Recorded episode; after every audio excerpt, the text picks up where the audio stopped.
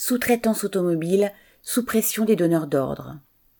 À la hausse des prix de l'énergie et des matières premières s'ajoutent les pressions que les trusts de l'automobile exercent sur les sous-traitants. Les sous-traitants les répercutent sur les travailleurs, voire les utilisent comme argument pour intensifier l'exploitation.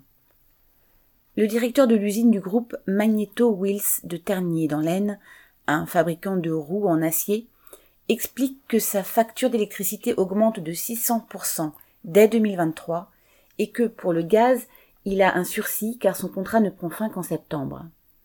L'acier a lui aussi beaucoup augmenté les 2 années précédentes.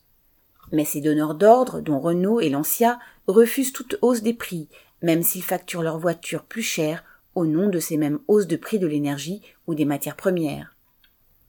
Entre 2009 et 2019, plus de 50 700 emplois ont disparu des 4 000 entreprises de sous-traitance automobile qui, des petites aux géants du secteur, emploient 400 000 salariés.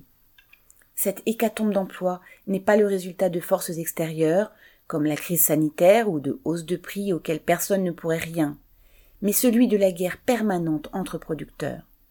Les plus puissants imposent leurs lois. Comme l'ensemble du patronat, les entreprises se tournent vers l'État, qui, grâce aux impôts de la population, accorde des aides pour le paiement des factures d'énergie. Mais en dernier ressort, pour gagner leur guerre pour le maintien de leurs profits, ces capitalistes grands et petits considèrent les salariés comme la variable d'ajustement. Les travailleurs sont face à toute une classe de capitalistes, et pas seulement à des patrons isolés qui peuvent être en incapacité de faire face à la concurrence. Pour maintenir leur niveau de vie malgré la hausse des prix, sans travailler plus et sans que leurs conditions de travail se détériorent, c'est avec l'ensemble des patrons qu'ils auront à instaurer un rapport de force. Inès Rabat.